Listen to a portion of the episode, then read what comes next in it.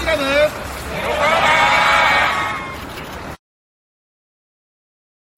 はい、えっ、ー、と、こんにちは、こんばんは、えー、ハマラブサイドビーチチャンネルのお時間でございます。えっ、ー、と、本日もお届けしていきます、ひろみです。よろしくお願いします。はい。だし。だし。はい。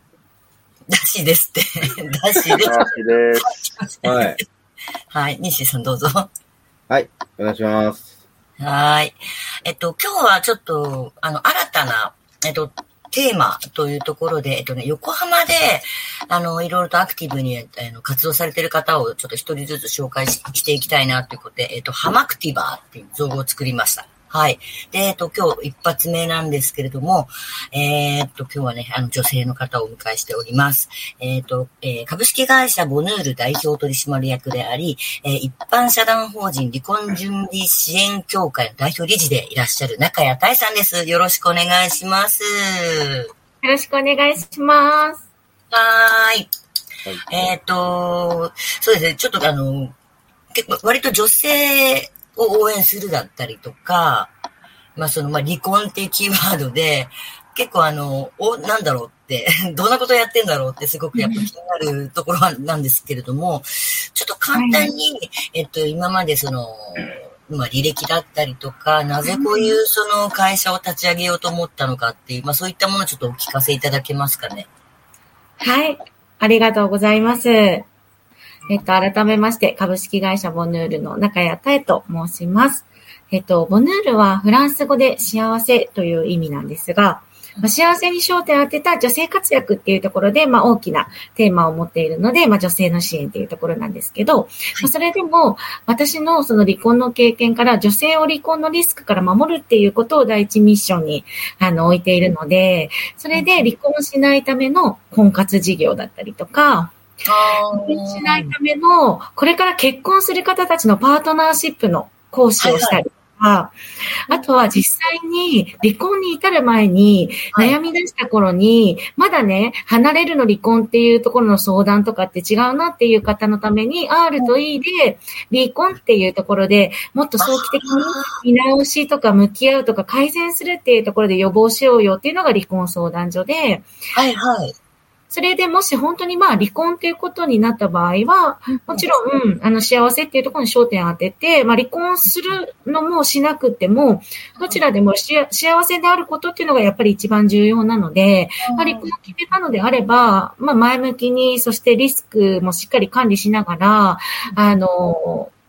将来のために、あの、進んでいけるような、そういうサポートっていうところで、離婚準備支援協会っていう、もう一つ、社団法人を、あの、作っているんですが、えっと、これはですね、あの、離婚に関連する専門家とか、当事者とか、経験者が集まって勉強研鑽をするような、あの、会なんですね。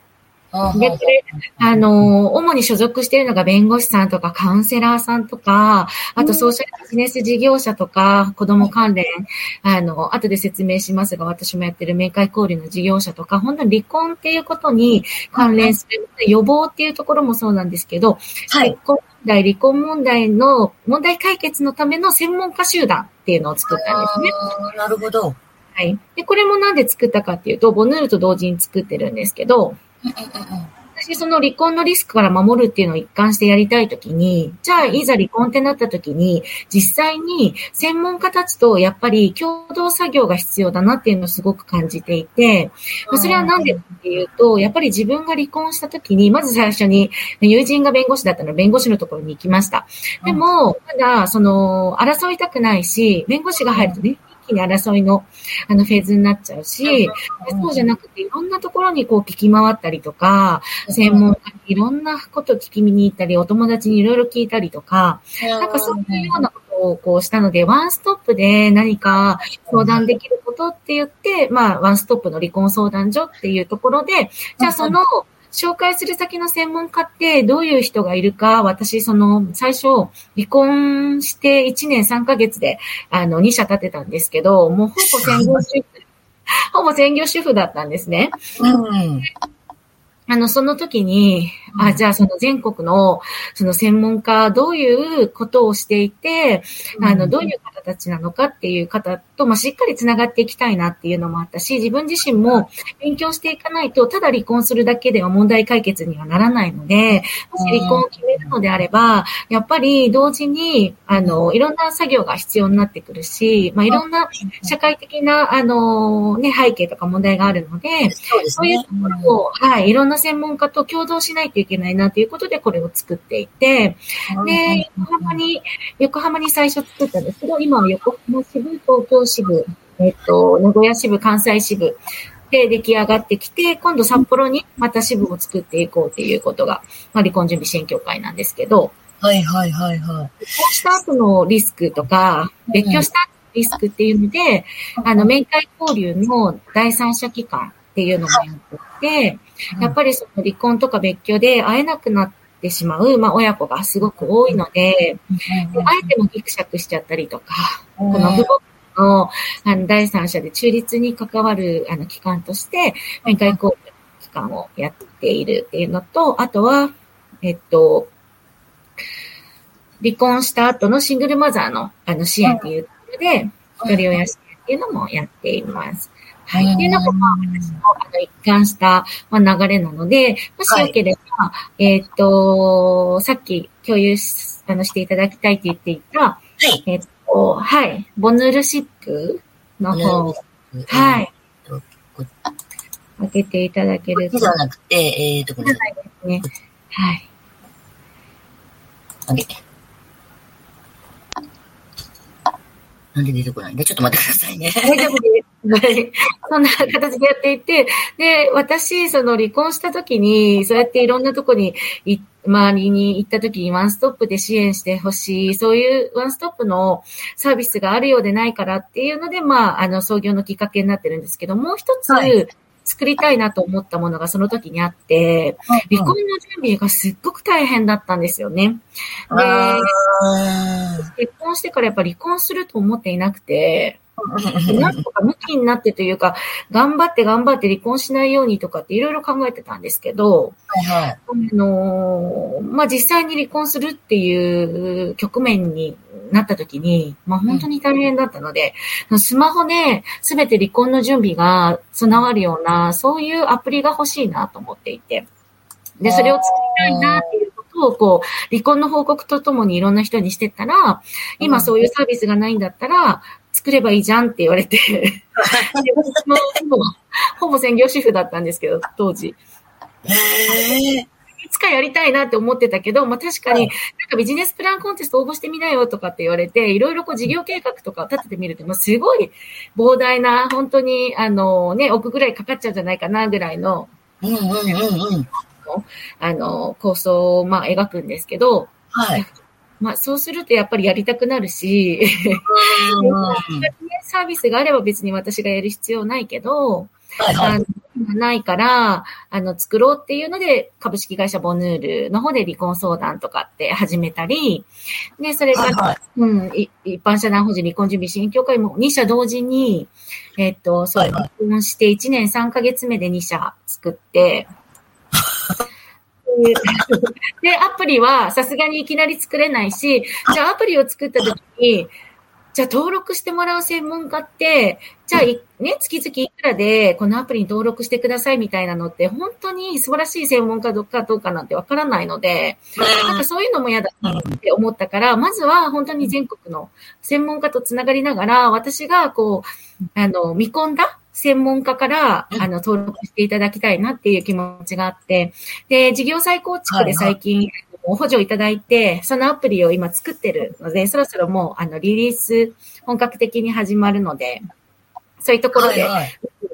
私がいいなと思った信頼のおける専門家だけを 集めた、そういう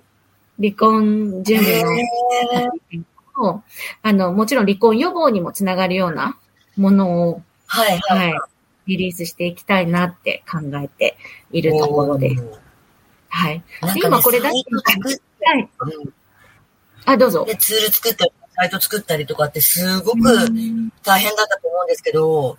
い。これもやっぱり誰かにお願いして作っていただいた感じなんですか？実はですね、本当に私、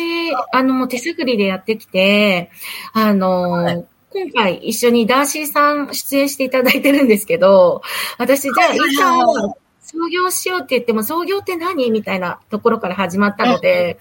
横浜市のソーシャルビジネス事業のあの、ますますがやってる、あの、スクールに、あの、無料で、あの、横浜市が支援してくれるところに、はい。はい、えっ、と、まずはそこのスクールに入ろうと思って入って、そこで、初めていろんなことを学んだ時の最初の語学友がダーシーさんなんですよ。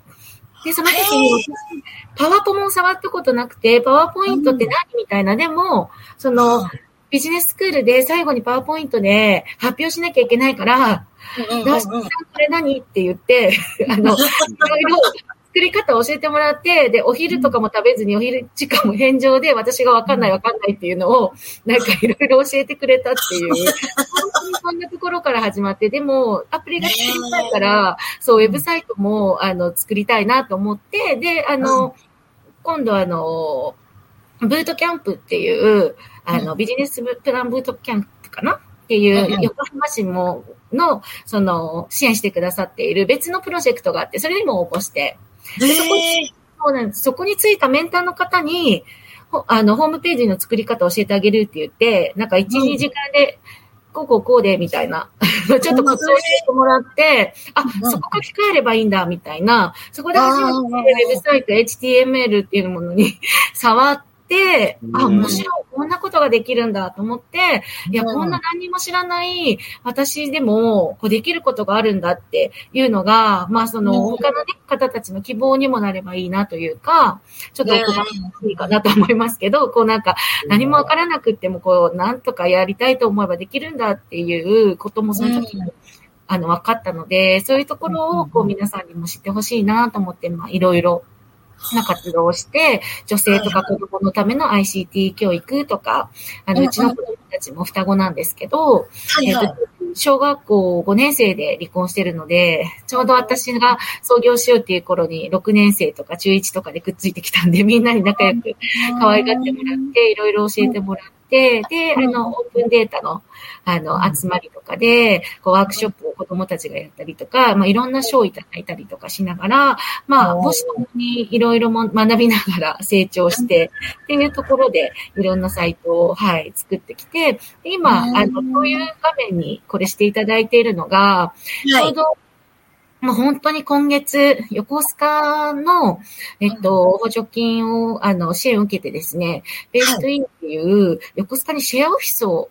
作らせていただいたんですね。はい。なので、私のように、なんかちょっと、あの、もうほぼ専業主婦状態だけど、何かやってみたいとか、こう、子供、ね、子供とか、あの、学生とか、まあ、老若男女問わず、こう何かやりたいなっていう方々が、こう、チャレンジできるような、そういう拠点にしたいなっていうので、あの、この、シェアハウスも作ったので、こういうところでも実際に、あの、女性支援っていうところで、あの、やっていきたいなって思っていて、で、それのきっかけも、ぱり最初に離婚相談で、あの、支援した方がやっぱり支援していく方、家庭で悩んだりしながら、でも、だんだん離婚も、あのね、あの、できて、だんだん輝いていく。うん。いうことができて、で、あの、プチ創業みたいなことをしだして、はいはいはい今度はこうサポートする側に回るっていうような、その一連の流れを私も見ていて、で結構多いですよ。シングルマザーの相談会とか行っても、専門家として入ると結構その自分のね、能力を活かしてどういうことが仕事できるかとか、こういうのを作りたいって結構多かったので、なんかそういうところの受け皿になれればなって、はい。ええー、なんか怒涛のスタートで、あのー、でもやっぱり動かないと何も始まらないっていう、もう本当にそういうのをね、証明していただいてる感じは するんですけども、あれですね、確かダッシーさんが横浜支部の方に入ってらっしゃるんですよね。ダッシーさん。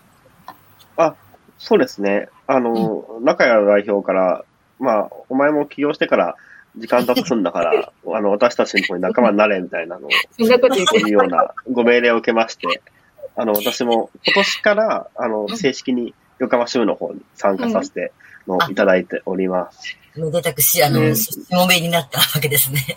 はい。あの、役員に、あの、任命させていただきまして、はい、ずっと応援はね、してくださっていて、あの、実は SBC の代表の山口代表も、はいはい。本当に私が本当に創業のし、ね、ダーシーさんと出会って、紹介受けてるので、本当まだまだ創業する前から、どういうふうに創業しようかっていうところから、やっぱりいろいろ、あの、手伝いいただいて、で、毎年、いい夫婦の日、11月22日に総会をやってるんですね、離婚準備支援協会とこにると。で、その離婚準備支援協会の総会、毎年だんだんこう人数が増えて、あの、前回も結構な大きいキャパでやらせていただいた、まあ、そこまでじゃないですけど、だんだんまあ大きくはなってきて、でも毎年毎年山口代表が、もう必ず11月22日だけは開けておいていただいていて、本当にお世話になって、もう山口代表のおかげで、もう毎年総会ができるっていうような、本当にサポートを。やっぱりその街づくりとか、そういうところも、あの、連携していくってすごく重要だなって感じているので、なのでこれからもいろんな方々とつながりながら、あの、本当にサポートの幅を広げていければなって。うんうんうんうんなんかね、やっぱ一番最初にその離婚支援っていうキーワードを聞いたときに、どちらかというと、あの、もう、あの、離婚に向けて背中を押してあげて、まあ、その後の、その、まあ、女性の自立だったりとかっていうところがメインなのかなと思ってたんですけど、意外とその、まあ、予防だったりとか、うん。その、いきなり、その、じゃあ離婚だよっていう、その結論出す前にちょっといろいろ考えてみなよっていう、そういったところをね、後押ししてあげてるっていうのも話を聞いて、あ、あまり今までその、ないなっていうそのスタイルって、うん。もうね、だからその、エンドさんがもう私は別れたいんですって言ったら、じゃあ別れましょう、そのためにはこれやりましょうっていう、なんかねもう一気にその突き進むみたいな。イメージがあったんですね。そうそう。ただやっぱりね、あの、本当にね、タイさんおっしゃってるみたいに、うん。まあ私、離婚経験者なんですけども、うんあの、やっぱ女性がね、あの、やっぱり、本当に手に職を持ってて、その、もう離婚時点で手に職を持ってるとかじゃない限りは、やっぱりね、その、まあ、お子様もいた場合に、あの、そのお子様も食べさせていかなきゃいけない、自分も食べていかなきゃいけない。うん。でもじゃあ、何その、まあ、今までみたいにその旦那さんがね、稼いできてたと同じぐらいの額をじゃあ自分でいきなり稼げるかって言ったら全然やっぱ、ね、難しいじゃないですか。うんそういう意味ではなんかその、なんでしょう、おたいさんがもう離婚して、その、起業するまでの話っていうのも結構、あの、まあ、その離婚する側とかどうしようって悩んでる方にしてみれば非常にあの、勇気づけられるお話なのかなちょっと思ったりもしたんですよね。はい。ありがとうございます。実際にやっぱりどうです？あの、いろいろ、まあ、いろんな方から相談を受けてると思うんですけども、うん。あの、まあ、離婚したいその原因だったりとか、うん。まあ実際にそこからまあ離婚に至る方、もしくはとどうん思いとどまって、まあ、再構築してる方、うん。ぐらいいらっしゃいます？そうですね。いろんなケースがありますね。で、うん。やっぱり私は、その離婚を突き進めるとか、その後押しをするというよりは、やっぱりリスクマネジメントっていうのに一番重きを置いているので、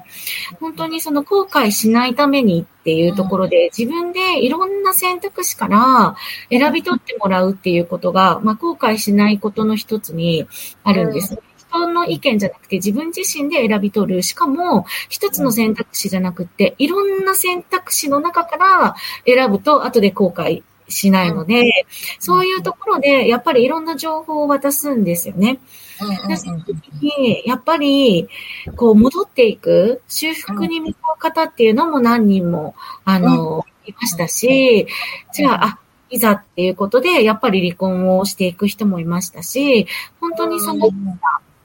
うん、ケースがあるかなとは思うんですけど、まあ、どんな時もやっぱり、まあ、その方が、こう、幸せであるかとかね、そういうところに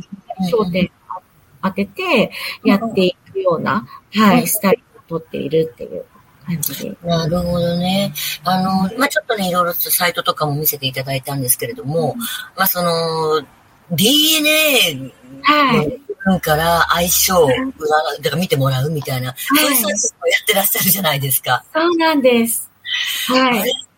すごい興味があるんですけど。ありがとうございます。ぜひ共有していただければと思うんですけど、これなんでこれ DNA に至至ったかっていうと、あるお客さんを、の離婚の、まあ、サポートをね、したときに、あの、相手がギャンブル依存だったんですよ。で、別れれば問題解決じゃないよなと思って、依存症の会の勉強会に出たんですね。その時に依存症って4つの脳の機能障害が関係しているっていうことで、それは遺伝的になりやすい傾向を持ってる人がいるって聞いて、でも、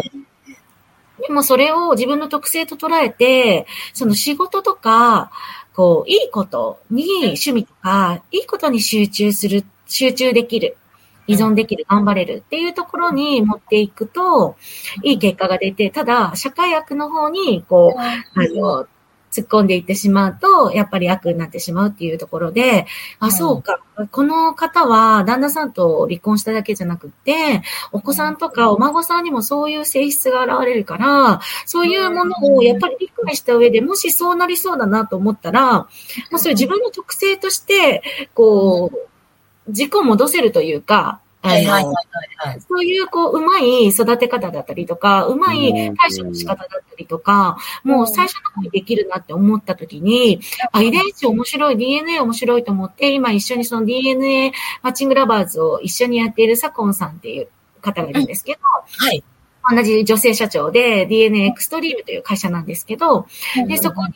お話を聞きに行って、DNA と栄養学を掛け合わせてですね、すごい面白いことをやっていて、へで、まあ、いろいろお話をする中で、私この DNA の特性、本当にフルゲノムもあの全部調べるといろんな特性がね、傾向が出てくるわけで、今まだまだね、ゲノム調べるとかではないし、あの、ダイエットとかね、そういう栄養のことしか、まあ、基本的には皆さんやってないんですけど、これを夫婦生活の、その、離婚の予防とか、うん。可能なそういうことにあ研究したい、使いたいって思って、いろいろ遺伝子ハッカソン出たりとか、もういろんなところで DNA っていうか関わって、で、今 DNA 婚活って HLA っていう、あの一つの、まあ、えっ、と、DNA の遺伝子のタイプで、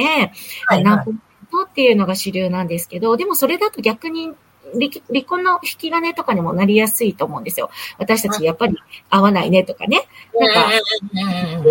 あのー価値観のすり合わせだったりとか、まあ、いろんなところが必要になっていくので、うちの場合は性格とか、まあ、いろんな特性から何パーセントっていうのを出したくて、今、そのさっきさんと一緒に DNA 養学でやってる8つの遺伝子と、あとは価値観合わせの108つのアンケートをやってもらって、DNA の特性でここが合うとか、ここはこういう頑張りすぎちゃうから、頑張りすぎたら、うんうんうんうんとか疲れやすい、あの、性質なんだよとか。で、面白いのが、その、アンケートと DNA の結果がまた連動するんですね。なので、褒めらその依存的な、依存症になりやすい傾向の遺伝子とかもあるんですけど、まあ、それを持ってたりすると、まあ、褒められたいとかね、承認欲求が強かったりするので、褒められたいとか、まあ、言葉にしてほしいとかって書いてあったりするので、そういうのをじゃあ一緒に、こう、夫婦とかカップルでね、プランニングして、こう、結果を読み取っていくと、あ、なんだ、そうやってね、あの、普段、こう、言葉で言われると、あ、そういうことなんだなって思うんだけど、科学的に、例で見ると、なんかよりこう、迫るものがあるというか、そうですね。っていうので、あお互い本当に違うものとして、こうよりこうデータがあることで認めやすくなるんですよね。なので、褒められたい性質あるし、褒めてくれたら出世しやすいタイプなんですよ。だから褒められたら、伸びるタイプだよとかっていうのを旦那さんも知れば、本当は口下手なんだけど、あ、この人褒めてあげたいんだとかね。で、いろいろなこう、特質持ってると、あそこでもいろいろ兼ね合わせたりとかして、見ていけて、で、じゃあ、あの、まあ、あくまでも傾向と対策を知るためのものなので、じゃあ何パーセントで出たけど、どこが合わないで、どこが合うんだろうみたいな、そういうところのすり合わせをして、で、そうすると、こう、今まで分かっていたようで、あ、そんなこと思ってたんだとか、その、言葉だとなかなかすり合わせできないところを、そう、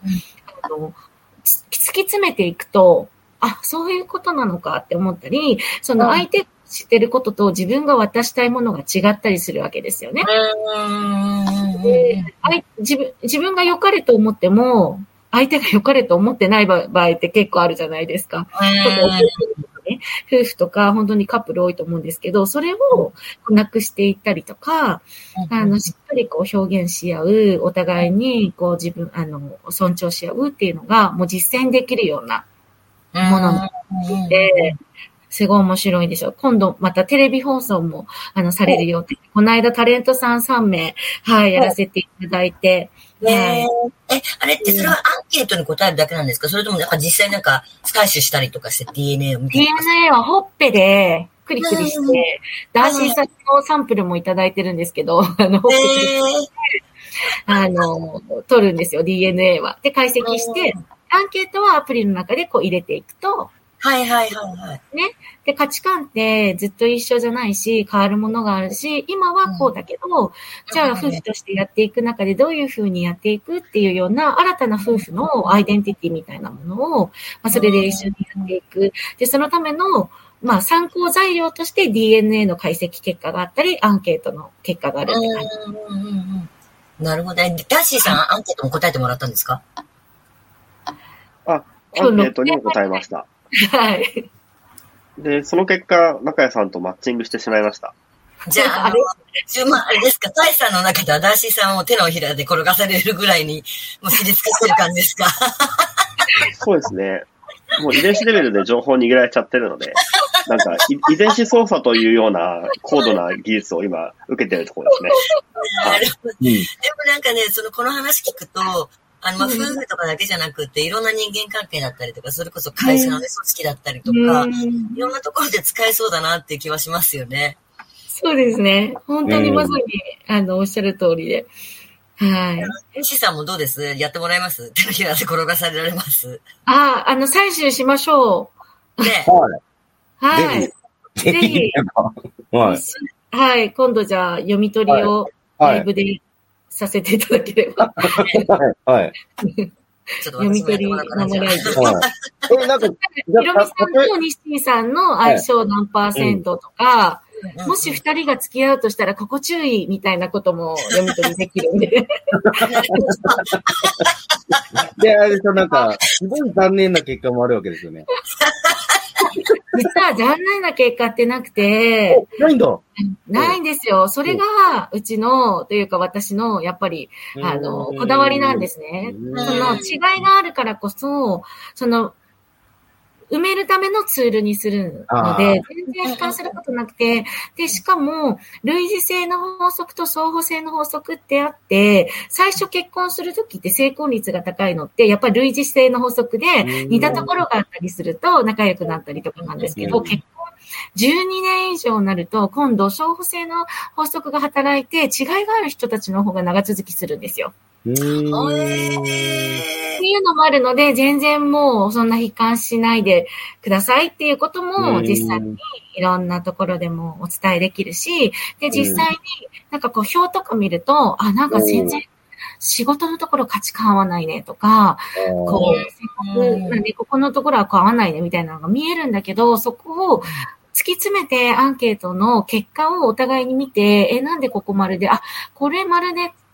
これつけてないけど、あ、なんだ、こうすれば全然うまくいくねとか、あんまり大したことなかったね、みたいなのが見えてきたりとかするので、要は、その会話が欲しいんですよね。相手を知ろうとする会話が欲しいので、もうあくまでも結果は結果だし、本当に価値観も変わっていくので、すり合わせができるってことも、あの、知っていただきたいなっていうので、本当これから結婚する方とかはもう絶対 DNA マッチングラバーズをやって、うん結婚、いや、でも、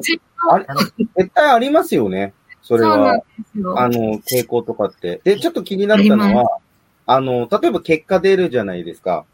はい。こうだよって、こんな特性持ってるんだよ、あなたはって言われた時に、はい。やっぱりって思う方と、えっはい。う人って、どのくらいの割合なのかなと思って。やっぱりが多いです。私は、はい。自覚私はじしてることですか、割と。え？あの、その人が割と自覚してるのと、DNA が、はい。その結果って意外と近いですか、めっちゃ近いです。やっぱりそうなんで最初私がすっごいびっくりしたのは、うんもう本当に私 DNA、あ、なるほど、DNA この通りだわっていうような結果なんですよ。で、あのー RS っていう、なんとかなんとかっていう長いのがあるんですけど、その低リスクってすごい頑張りすぎちゃうというか、やめられない性質なんですよ。ハマっちゃうと。だからトイレも忘れちゃうとかね。忘れちゃうっていうかトイレ行きたいんだけど、うん。こっちもやりたいみたいな、とか、あの、はい。ダメな人とか悪い人とか、ね、あの、別れたいなと思ってもなかなか、あの、別れられないとか、だからいい、なんか一長一短なので、いい意味で言うと、頑張り屋さんで、その、続けられる、長く続けられる関係性とか。なんだけど、まあ、悪く言うと諦めが悪かったりとか、やりすぎたりとか、そう、で結構体壊しやすかったりとか、で、うん。他の遺伝子のリスクと絡めたりすると、もう睡眠の質がね、足りないと、もう太りやすいとか、まんまと太ってたりとか、もう本当にそうだなっていうことばっかりで、面白いっていうのもあって、もう自分のその結果がね、もうめっちゃ当てはまるからっていうのもああって、で、そのお話とかみ、皆さんね、それぞれもう、あの、DNA 栄養学でもう確立されている、あの、メソッドと掛け合わせしてるので、うん。もうなんもか、占い師さんとか商売上がったりみたいになっちゃいますね。そうですね、最新の占いみたいなことだと思います。要は統計学でね。はい。ん。そうそう。うんあでも本当今、頑張りとかのところで、DNA って言ってて、うんあの、ほら、うん努力できるかできないかとか、いろんなこと含めて、はい。生まれつきというかってはいいうのあるっていうのなんかで聞いて、だから。お前頑張れないからダメなんだよって思いがちじゃないですか、人って。そいや、でもそれって、みんな頑張れる量とかって一緒じゃう。ないしそうなんです。そうなんです。そうそうであの、頑張るみたいに頑張るか、没頭しちゃうかって、それは人の見方だと思うんですけど、はい。うん、さっきほら集中しちゃうって、じゃないですか。それは持って生まれたものだと思うんですよ。はい。そうなんです。もう本当におっしゃる通りで、で、なんでこの DNA マッチングラバーズで疲れにくいとか疲れやすいとか、そういうところも一緒に出るんですね。で、RS 低リスクで頑張りすぎちゃうのに、もう疲れやすい NQO1 っていうのを持ってて、さらに筋肉も疲れやすいのを持ってたりすると、本当に疲れやすいって、例えば旦那さんがね、土日ちょっとゴロゴロっとしていても、あなんかあってゴロゴロしてないで、なんか家族連れてきなさいよとかじゃなくって、この人疲れやすい性質で本当疲れてるんだと思ったら、日々睡眠を多くしてあげたり、質を高めてあげたり、栄養でバランス取ってあげたりとか、逆に疲れにくい遺伝子を持ってるのに、毎日毎日疲れた疲れたってベタってやってたら、どこかおかしいなって。体に、あの、おかしいところがあるなって察知したりとか、で、うん面白いのが、その、本当に自分が頑張れちゃう人って頑張らない人を責めがちなんですよね。そうですね。じゃない本当に、あの、もう体自体が違うんで、で、それをこう、頭では分かってるけど、データで見ると、より、うん。あじゃあ仕方ないよねっていうのは結構出てきて、責められないというか、こう理解し合える本当にきっかけになるので、まあ頭ではね、うん。なんかこう尊重しようとか、こう、うんにできるってすごい難しくて、うん。ねその相手の言っていることが正しいわけでもないし、自分の言っていることがあの正しいわけでもないし、悪くもないしっていう、正しくも悪くもなんともなくて、ただそれはその人の考えなんだっていうのを純粋にまずは受け止めて、で、まあ、あなたの考えはそういうのは分かったけど、じゃあ私たちはどうしようみたいな、なんかそこの、あの、要は主語が変わるんですよね。私はこうでとか、あなたはこうでっていう責めるとか、主張じゃなくて、あ、なるほど、とこう一旦落とした後に、そう、私はこうしてほしいし、まああなたはこういう特質があるけど、こうだから、じゃあ私たちはこうしようね、みたいな。で、あの、筋肉タイプとかも、例えばその筋肉疲れやすいね、持久力がすごくないタイプと、すごくあるタイプだとして、山登りがね、趣味だとするじゃないですか、旦那さんがね。で、奥さんが同じように持久力あるタイプならいいんだけど、腹筋タイプとかで、あの、全然持久力なかったりとかすると、よりついてくれなかったりとかするわけですよ。そんないきなり、だから山登りの守備に無理やりつけらせるとかじゃなくて、徐々に一緒に二人で体作りをするとか、でそういうのを、あの、あ、遺伝子がそうなってるから、こうしようとなると、本当は苦じゃなくて、その人のせいじゃないので。うん。そうですよ。なんか、なんか俺、100メートルの選手と、マラソンの選手が、はい、例えば結婚して子供が生まれると、そう。どん、中途半端のすごいやつができるのかなとか。それ、私、ちょっと今、テキストない、うん、テキストっていうか、資料がないので、その正解言えないんですけど、はい、あるんですよ。その、そう、うん、白と赤の組み合わせはどっちかしか生まれないとかっていういろいろあるんですよ。はいはいはい。で、投げの室伏選手とか、瞬発力タイプで、多分奥さんもそういう瞬発力タイプの方で、はい、はい、あの、アスリートを目指されてるとかっていうこともお話聞いたことあるので、なので、はい、スポーツ界の方こればっかりはそうですよね。あの、うん赤いか白いかって。絶対赤いのないなと思いますもん。あ、そうなんですね。うん。発筋タイプですか？発筋です。瞬発力。はい。なるほど、なるほど。じゃあ、ニッシーさんの試してみましょうか。はい、ぜひぜひぜひ。うんうん。えー、確かに本当に、あの、さっきの、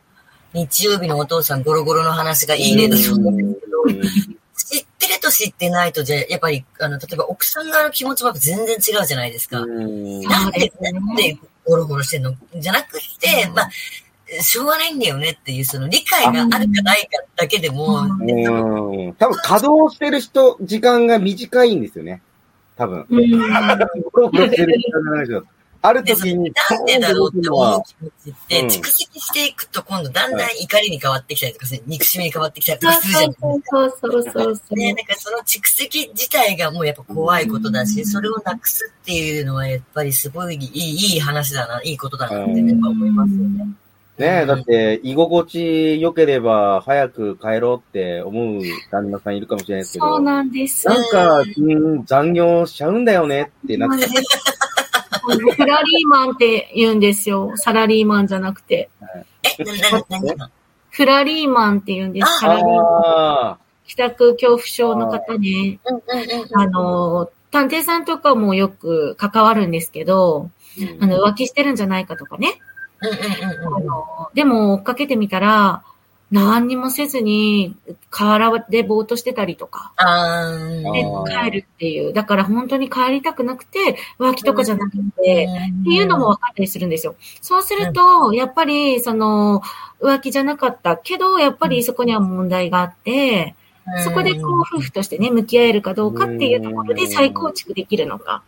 どうかっていうのも大きく関わってくるので、本当にこう、いろんいろんな方々と、いろんな、はい。先ほどなんかほら、主語がいろいろ、だから自分、はい、だって思うんですけど、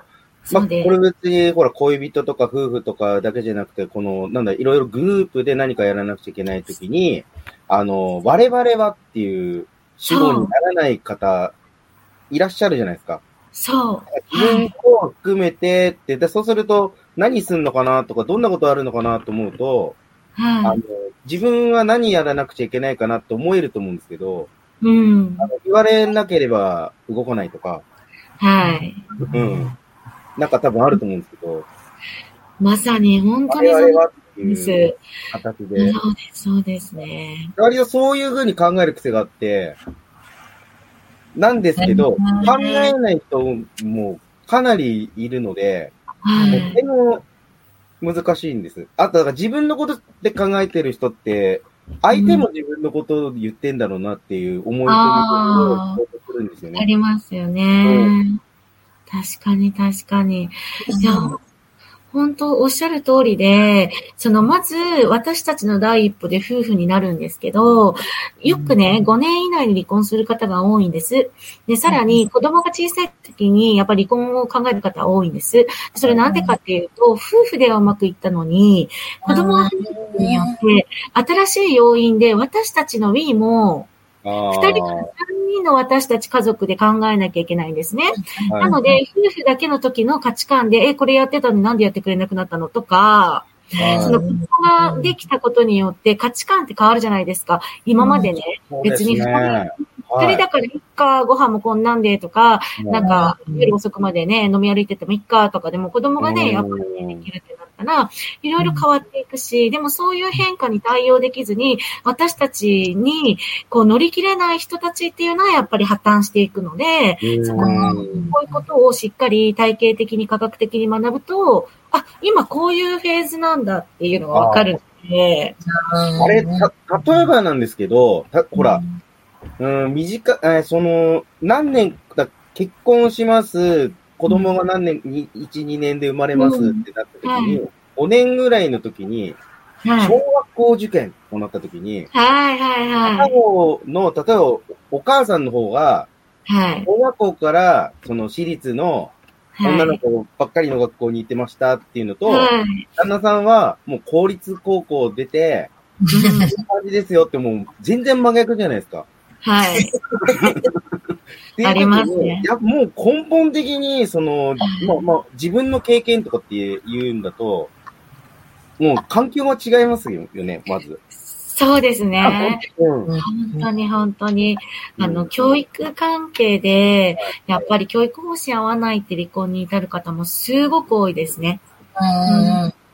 なのなので、はい、私たち夫婦は子供のためにどうできるっていう視点でいてほしいなって思うので、一緒に学びに行くとかもすごくいいんですよね。はい、その、子供の叩く叩かないとかも結構あるんですけど、その体罰良くないとかね、あのお母さんそう思ってるも、こう、そんなちょっとぐらいね、ちゃんと叱らなきゃダメだ、みたいな、ビシってやらなきゃダメだっていうお父さんがいたりとか、でも、そのどちらの考えもお子さんのことを思っていることは変わりなくて、すごく大切に思っているんだけど、うん、価値観が違うから、どこに重きを置いているのかっていうのも違うし、でも、やっぱり子供のために何がいいのか悪いのかっていうのは、やっぱり他の方たちの話を聞いたり、講座に出たり、やっぱり夫婦で、あの、学んでいくと、お互いの価値観だけではすり合わせができないので、そういう時に、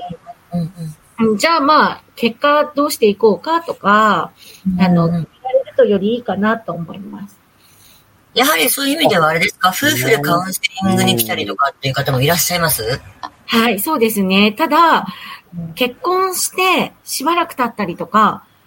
本当にもう、あの、いざ夫婦カウンセリング受けなきゃっていう極限まで来るまでの間っていうのは来ないですね。なんとかなるだろうとか、そんな人に、のとこにわざわざお金払っていかないと。だからこそ、新婚の時とか、これから結婚する時に遊び半分でいいから、相性診断で DNA マッチングラバーズやって、もうすり合わせのコツとか、その、価値観についてとか、もう、あの、そういうすごく大事なことだけは、かいつまんもお伝えしてるので、そうすると、その喧嘩とか、すり合わせ、ね、あの、すれ違いっていうのが起きた時に、なんとなく思い出してもらえればいいなとか、そういうふうに今はやっていて、で、もちろん夫婦でも来たりとか、あの、やってくださる方ももちろんあマチグラバーズの方がどっちかっているので、その悩んでみたいな人は、まあ、なかなか来てもらえないっていうのが多いですね。なるほどね。これって例えばですね、けん、喧嘩するじゃないですか。はい。仲直りの仕方みたいなのとか、はい、なんか出てきたりするんですあります、あります。こっちが謝った方がうまくいくよとか。すぐ謝ることです。あ、あ、もう、それは、どっちもですか？重い話こそ、どっちもすぐ謝る。5分以内が一番いい。で、あの、例えばね、ゆっくり寝て、翌日考えて明日謝ろうとかね。そうすると、ネガティブな記憶って、記憶に残っちゃうんですね。で、大したことじゃなくても、翌日よく考えたら、やっぱりこの人と合わないのかな、みたいに重く受け止めちゃったりとか。なので、本当に悪いなとか、あ、違うなと思ったら、すぐ謝る。謝った上で、どうやって解決しようかとか、すり合わせは別に翌日以降に持ち越してもいいかもです。これが何か言い過ぎちゃったりとか、あれば、その方がいいかなと思います。なネネガティブ記憶を持ち越さないこともそうだし、あの、物事ごとにしないっていうのもそうだし、あとは、謝らないことでね、謝ってさえくれれば、あの、許せるというか、前に進むっていう人も結構多いと思うので、あの、ここはね、あの、早く謝った方がいいと思います。そうですね、あの、なんか、今思ったんですけど、はい、できるだけ許すっていう気持ちは、お互いに持っていた方がいいですね。謝るのにね。うん。そうですね。うん、許す準備。うん。許すというか、何やってるのよはい。本当に、許すというか、受け止めるですね。あ。この人は、こういう考えなんだって一回受け止めるのが一番いいと思います。許す、なんか、それで許せないことってあるじゃないですか。だから例えば、俺はもうこういうふうにやるふうに決めてるんだとか言われて怒られて理不尽だなと思うじゃないですか。はいはい、でも一回それを、あ、まあそういう考えなんだなって、うん、そういうこともあるんだなと、私と違うんだなって。そこは諦めるになるんでしょうあ、うん、それを思った上で、いや、でも私は許せないなと思えば、すり合わせしていけばいいし、うん、我慢したりとかはしなくて、ていいし、寛容になるっていうことと、その何かをこう、なんだろう、なんか許すっていうのと、なんか無理にしなくていいのかなとは思ったりします。うんね、なんかよくちょっと頭冷やしてからとかね、よくやりがち、言いがちですけど、まあ、まあね、早めにじゃあ謝るに越したことはないってことですかね。はいね。謝るだけ謝ってからですね。その、プラスに建設的な話をするための改善策は後にしっかり持ち越して。なるほどね。まあじゃあ、謝って話はそれからだって感じですかね。うん。ああ、わかりました。ね、そこが難しい。ねそうなんですよね。実際にね。で、こんなにいっぱい、あの、こんなにというか、結構そのパートナーシップ講座とか受けてから結婚される方とかもいて、で、しっかりやっぱり頭で分かって、はい、この間入れたはずなのに、実践になるとやっぱできなかったりするんですよね。あの、で、私のところに、あの、メールとかが飛んできて、いや、あの、こうこうこういう理由でね、まあちょっと些細なことなんですよ、それもね。だけど自分は許せなくってって。でもそれをしないと精神的に不安定になるってもう言われたらもう何もできないみたいな。うんで、そこで諦めちゃうというか、もうなんだって、すり合わせも何もないんじゃないかって、その人は思ったんだけど、でも、やっぱり、あ、こういうことをすると、不安定になる人なんだっていうのを一回受け止めた上で、そういう人と結婚したんだから、じゃあその上でじゃあどういうふうにしていくっていうことに、まず本当に段階を置いて考えられるかっていうところがすごくて、全然本当に、あの、やっぱり実践となるとね、飛んじゃうし、できないし、だからこそ、やっぱり、あの、どこか頭の隅に置いておいていただいたり、何かあった時に本当に私たちのところに来てもらったりとかすると、こう、うん、変なボタンの掛け違いが多くなる前に、本当に小さいうちに少しずつ解消していけるかな。なるほどね。まあ、それはそうですよね。うん、蓄積が一番怖いですからね。そうですね。そうなんですよ。そうすると、いろんなおひれとかがついてきて、するのって、いろんなのが蓄積されてるので。うんうんうん。うんよね。うん、今、いくつかまあ、横浜含めて、支部はありますけども、はい。あのーなんて言うんでしょう、その地域によって、はい。あの、なんて言うんでしょうね。まあ、その、うん、女女性のその離婚にい、い、の考えるようになった理由だったりとか、状況だったりとか違ったりするのかなとか、その支部によってそのまた相談される人数とかに、なんか差異があるのかなとかっていうのはちょっと思ったんですけど、その辺はどうですかね？うんそうですね。そこも含めて、今いろいろと検証中であるんですけど、やっぱり地域の差っていうのはあるかなと思います。今まだ大都市ね、ばっかりではやっていますけど、やっぱりその、うん、地方に行くと、まあいろんな話がね、出てきたりとかするので、あ違うなって思うこともたまにあったりしますね。特に支援がやっぱり、あの、あまりなかったりするので、例えば面会交流があって、その、ない県もあるんですよ。第三者そうすると、こう簡単にね、こういろん、なんか、大都市だといろんなね、いろんないくつかの団体から選んだりとかできるし、何か困ったりできるし、で、あの、いうのもあったりするんですよ。で、スーパーとかがやっぱ近くになかったりすると、シングルマザーね、やっぱ子育てしてると、誰か本当に力の人がいないと、病気になった時とかも、本当もう、会社大違いだったりとか、しますし、うん。ね、その相談とか、まあそういったまあカウンセリングとか含めて、やっぱり支部を置かないとだから難しいですか？そのウェブで全部こう完結させるみたいな。あ、もう、もう一度いいですか？支部を？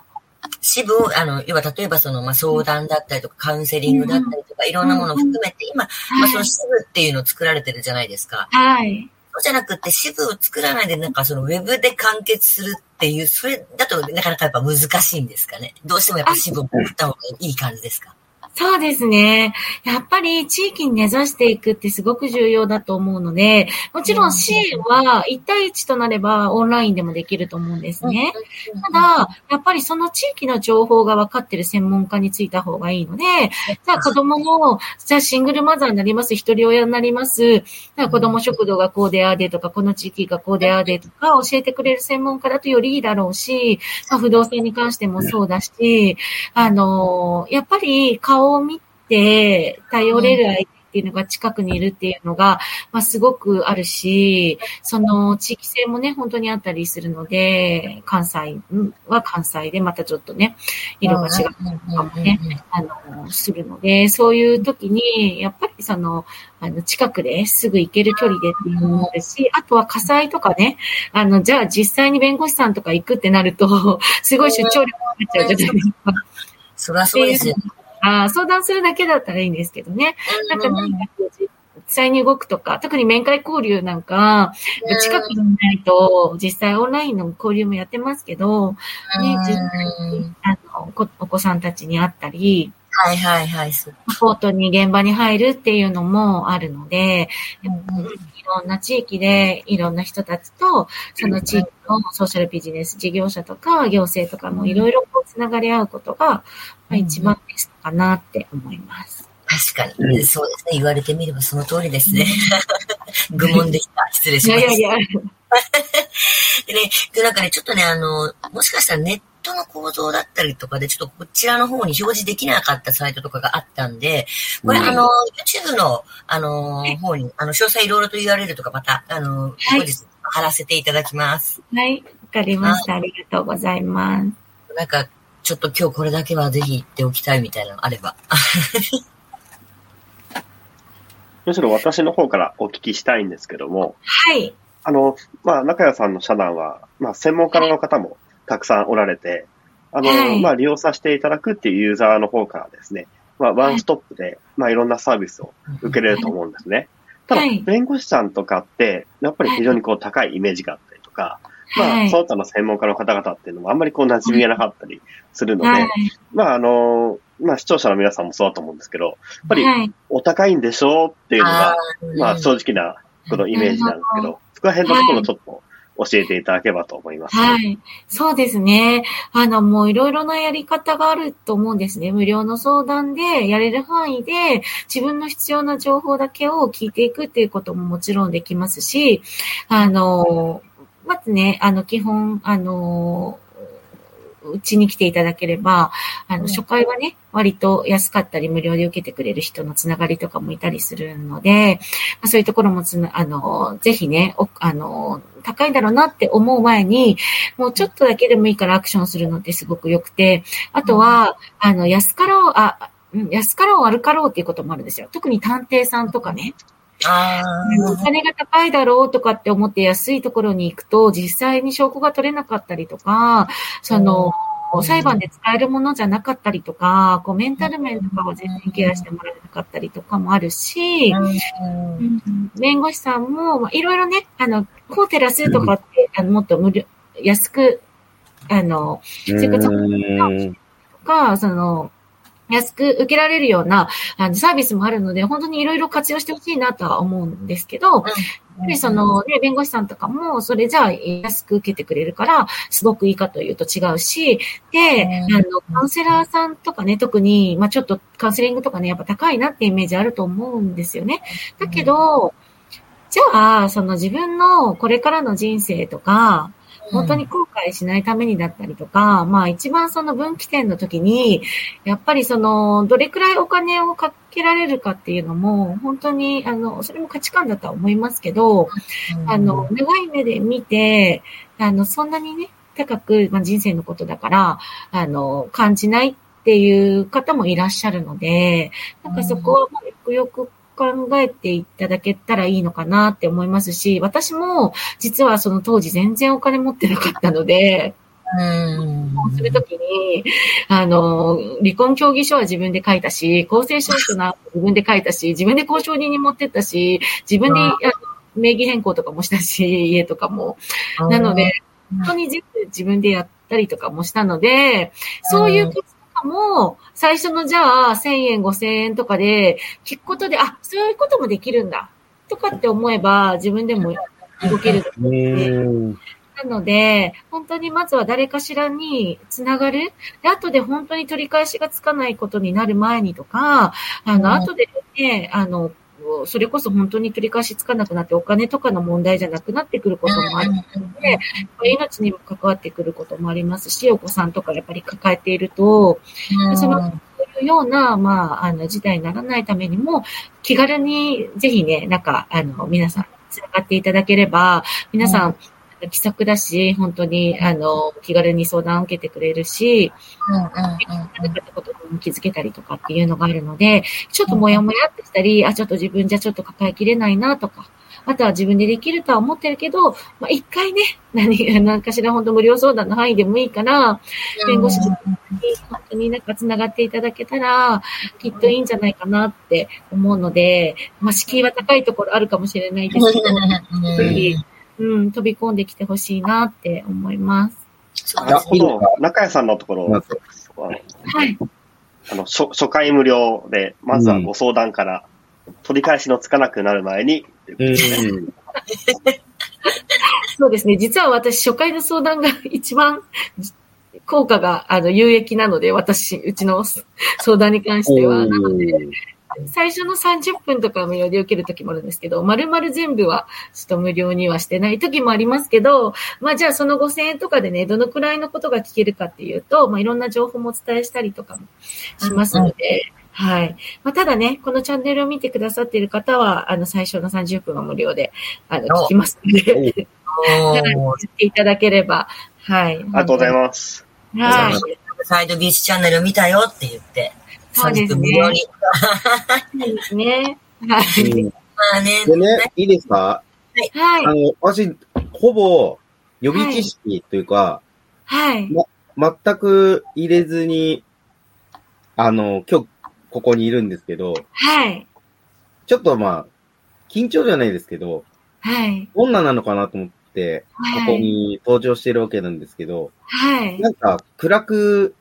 暗いのかな？暗いってことがあるのかなって想像してないですけど、はい、ものすごく明るく、い。ろいろ考えたので、はい、要はあの、あの、いい離婚の仕方とか、はい。い、うん、継続の仕方とかっていうのを目指せるんじゃないのかなっていう、うん、うん、なんかあんまりいい終わり方をしてる人ってあんまり見たことがないので、そうなんです。うん、そうなんです。本当に参加をなんか見せるじゃないですか。はい。うん。夜景の原には、したくないんじゃないですか、なんか。先あるんで。そうです。きっと子供も気づく、傷つくだろうしっていうのは。そうなんです。あるので。はい。うん。まさに。ぜひとも、ぜひとも、ニッシーさんも、お試し離婚実習です。あの、まだ未婚なわけで。そうですね。そう。いや、本当におっしゃる通りで、その、どれだけ円満に離婚したかで、その後の自分の本当に、あの、自己肯定感もすごい高まるし、後悔しないし、リスクマネジメントになるのって本当どれだけいい関係で終わらせられるかって難しいんですよ。だけど私も実はすごい円満に離婚をしていて、スピード円満離婚だったんですけど、切り出して5日目で全部終わったんだけど、そうなんですよ。で、はじ、まあ、その離婚を切り出したことで、より一番夫婦らしくななれたというか、そういうまあ経験を持っていたんですけど、そういういい関係で、まあ、追われたからこそ、やっぱり子供たちにも影響が少なかったし、普段その面会交流でやっぱり、あの、いろんなね、あの、親子を見ているので、まあ、どれだけ、こう、うまく、本当に離婚をするのであれば、あの、うまく離婚できるっていうのは、後々にすっごい響きます。特に子供たちに響きますし、で、離婚したからって本当に、実は子供がいたりすると特に終わりじゃなかったりとか、するの。それからも不合続いたりとかするし、もう本当いろんな意味で、どれだけ本当に、あの、前向きに、うん、もし終わらせるか、あの、いけるかっていうのはすっごく重要なので、そういうためにも、やっぱり離婚決意したりとか、決めてる人は一回相談に来ていただいた方がいいかなと思います。そう、なかなかその先もあるんだよっていうのが、そうです、そうですね。考えられないですよね、みんな。みんなっていうか、な、そういうもんだと思うんですけど、実際は、その先があるあるわけですもんね。そうです。みんな。成立って言っても、例えば、養育、養育費だったりとかだったりするし、それも、あの、ほら、どういうつもりで、毎月振り込むのか。そうなんです。借金して振り込むのかわからないですけど、あるじゃないですか。うん。あります。いや、本当にそうで、養育費って結構みんな揉めるんですよね。離婚とかしないんですけど、はい。結婚もないんで。はい。はい。なんかいろいろ喋っちゃってますけど、はい。いや、そうなんです。養育費実はすっごい、あの、揉めるんですけど、揉めた、そう、揉めてもあんまり意味なくて、じゃあ、だ、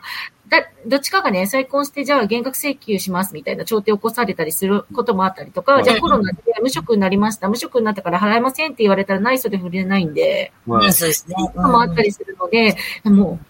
ちょっとね、もう本当1万円でも、100円でもなんかもう、もらえるときもらっときみたいな。とか、そこで対立構造になって喧嘩してると本当損です。一時点の。なんで払わなくちゃいけないのみたいな人、平気で無職になりそうじゃないですか、だって。あ、そうですよ。養う家族もないし、別に俺勝手に生きるし、みたいになっちゃいそうだし。うん、うん、それもありますしね。うん、なんで、対立構造で恨み合ったりとか、その、いうことじゃなくて、長い目で見てほしいなって思います。今はこうだけど、長い目で見るとっていう目で、本当皆さん見てもらえるといいと思います。はい。ね、ちょっとこれ見てらっしゃる中でね、まあちょっとどうしようかな、なんてもやもやってされてる方いらっしゃいましたら、ぜひちょっとね、あの、中谷大さんのところに行って、はい、いろいろとこう、すっきり、ね、して、また新たな 時間を進めましょうみたいな感じですかね。でも、ほら、あのー、ちょっとお時間がね、ねあれなんで。構築？いい方へ構築するっていうことも、目指そうと思えば目指せるので、もちろん。そっちもできれば幸せそうです、そうです、そうです。だから、まあ、まあ、ですね。それから、どういう結論にしろスッキリして、またね、前に進むというのが大事だと思う。そうです、そうです。はい。ね、今日本当にね、長い時間、いろんなお話を、ありがとうございました。ありがとうございました。いや、ちょっといろいろ聞けてね、なるほどなと思うこともあったんで、はい。私も気をつけて頑張ります。ありがとうございます。